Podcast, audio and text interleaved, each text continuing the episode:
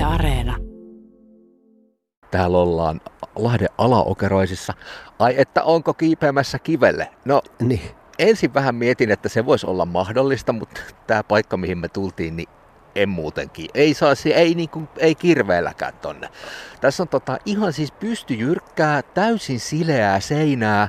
Tommonen, jos mä oon metri 80, niin on tonne nyt 7-8 metriä tonne huipulle tästä, missä me seistää Hannu Mieskolainen. Tota, ihan tosissaanko te niin tästä seinästä meinaatte kiivetä ylös? Me ollaan tämmöisellä Umako-nimisellä sektorilla. Tää on niin kuin kiipeilykallio. Niitä on irtokivikin, missä kiivetään. Ja tota, pikkusen laitoit omia, tästä on 6 metriä tonne ylös. Mutta tuota, kyllä, tälläkin kalliolla on 15 merkittyä reittiä, mitä kiipeillä. Mutta siis te vedätte ilman mitään apuvälineitä.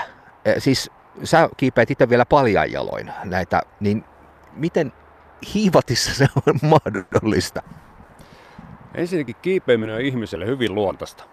Itse ihmislajihan on kiivennyt ennen kuin me on osattu edes kävellä.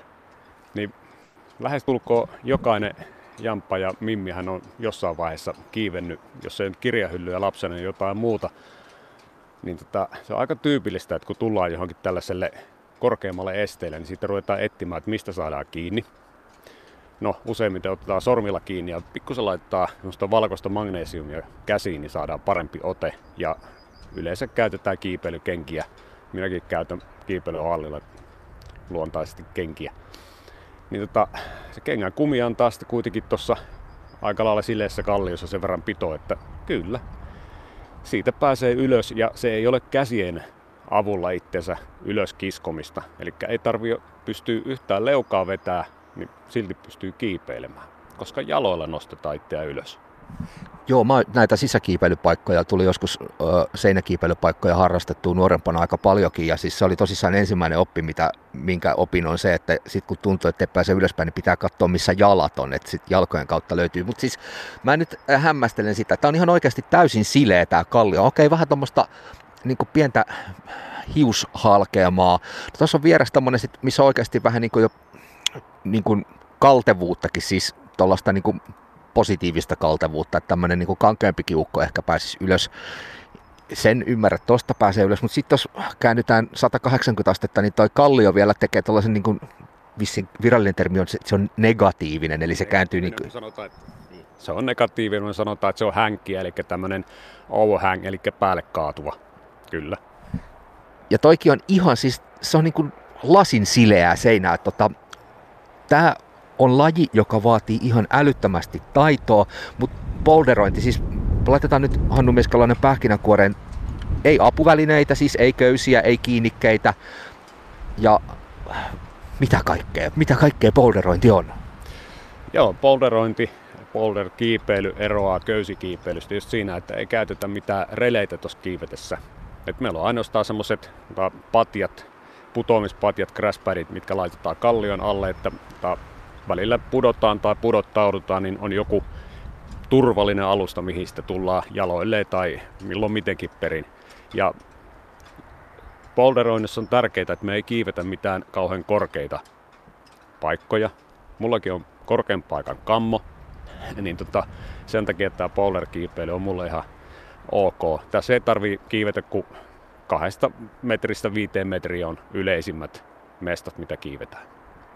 Tota niin, tämä paikka, missä me ollaan, siis Lahden vanhan lasitehtaan ihan vierestä, itse asiassa varmaan tontilla, jos ihan, nyt ihan rehellisiä ja tarkkoja ollaan. Tota, sä sanoit, että tämä on yksi Lahden alueen uusimpia paikkoja, ja te olette käyneet tätä siis siivoamassa, eli tähän nyt liittyy tähän harrastukseen siis aika paljon muutakin kuin se kapuaminen. No joo, si- tota, Lahden kaupungin alueella on lähes 30 kiipeilypaikkaa, mistä löytyy yli 400 merkattua reittiä. Eikö se ole aika paljon? Niin tuota, silloin kun lähdetään tekemään jotain kiipeilyreittiä, niin sitten pitää jollain tavalla yleensä niitä otteita sieltä rapsutella esille.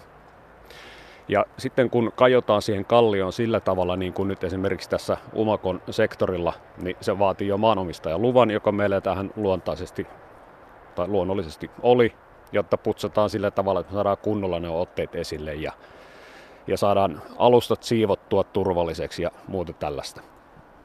Tota, mä lupasin, että mä kysyn sulta vähän provokatiivisen kysymyksen. Onko tämä köyhän miehen vuorikiipeilyä?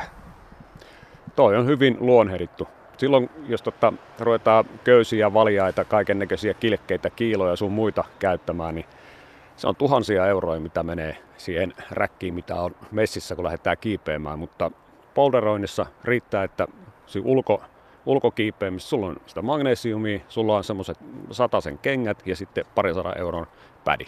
Siinä kaikki.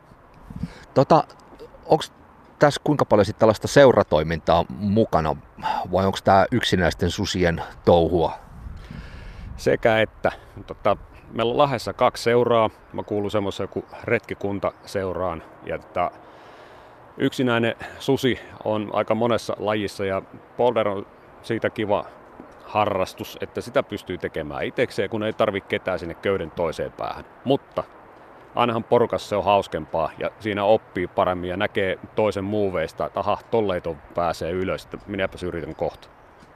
Tota, mä itsekin on vähän tosissaan nuoruudessa kiipeily ja kun on tämmöinen konttorirotta, niin tällaiset kaikki lajit, mitkä ö, pistää kropan liikkumaan tällaista niin kuin pyörivää ja muuta liikettä, jolla siis saa lihaksista vetreytymään, on tosi tehokkaita.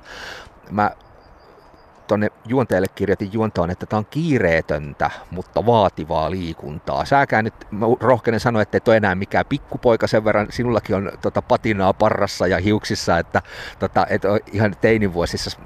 Millaista liikuntaa tämä on? Kiireetön on siitä hyvä termi, että tässä ei kannata hosua. Ei siinä ole mihinkään kiire. Ainoastaan pudotessa on kiire. Se, että kun tullaan, on se sitten hallille tai jonnekin tänne luonnonkiville, niin siinä aika lailla keskittyy siihen tekemiseen ja siinä pitää ensin katsoa se reitti, että miten tämä mennään ja lähtee niin kuin mielessä muokkaamaan se, ne muuvit, eli ne liikkeet. Ja sitten lähdetään kiipeämään, yritetään, pääseekö ylös, jos ei ekalla, niin sitten yritetään vähän hetken päästä uudestaan ja jos on kavereet mukana, katsotaan, että pääseekö kaverit ja miten ne menee. Ja se, että se kiireettömyys tulee myös siitä, että se porukka, niin me kumpikin ollaan tällaisia niin kuin, tai ihan aikuisia. Mäkin aloitin viisivitosena kiipeilyn. Suurin osa aloittaa jossain tuolla niin kuin lapsuusiessä tai nuoruusiessä, niin se jengi on tosi rentoa, mitä on tässä kiipeilyporukassa.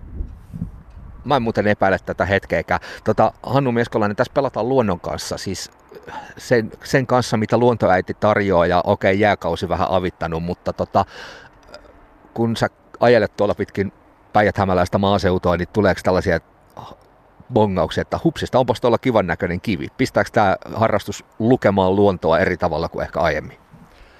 Joo, autolla kun mä ajan, jos vaimo on kyydissä, niin sitten tulee aina sanomista, että älä kato niitä lintuja, älä kato sinne mettään. Nyt nykyään mä kattelen kaikki kivet ja noin kantoja, mutta kivet ja kalliotkin. Niin tota, totta kai silmät etsii koko aika jotain uusia paikkoja. Vaikka näitä, siis Suomessahan on tuhansia paikkoja, missä kiivetä, mutta koko aika sitä skannaa uutta. Uutta skannataan. Sä oot Hannu Mieskolainen virittelemässä tulevalla viikonlopulla myös polderointifestivaalia, ilmeisesti siis jo toista kertaa Lahteen. Tota, te nyt vähän sitten pelkäätte ilmeisesti sitä, että onks, onko vain kylmä vai onko vaan myö, sen lisäksi myös märkä. Eli sä, sä nyt ratkaisee. Minkälaiset festarista on kyse? Joo, ulkotapahtumassa aina ollaan sään armoilla. Mutta vesisade on no-go, mutta kylmä ei haittaa mitään. Kylmällä on parempi kitka tuossa kivessä. Tämä Boulder Festarit on semmoinen avoin tapahtuma metässä. Meillä on tuolla Pohjoislahdessa hyvä paikka. Siellä on yli sata reittiä, mitä kiivetä. Et sinne tulee jengiä kahtena päivänä, siellä kiivetään ja ta, chillataan ja siellä ta, voi sitten teltassa olla yötä, jos haluaa ja siellä tavataan frendejä ympäri Etelä-Suomea. Viime vuonna, kun oli festarit, meitä oli noin 80. Mä toivon, että nyt niin kuin sää olisi vielä otollisempi, että meitä olisi vaikka yli sata siellä.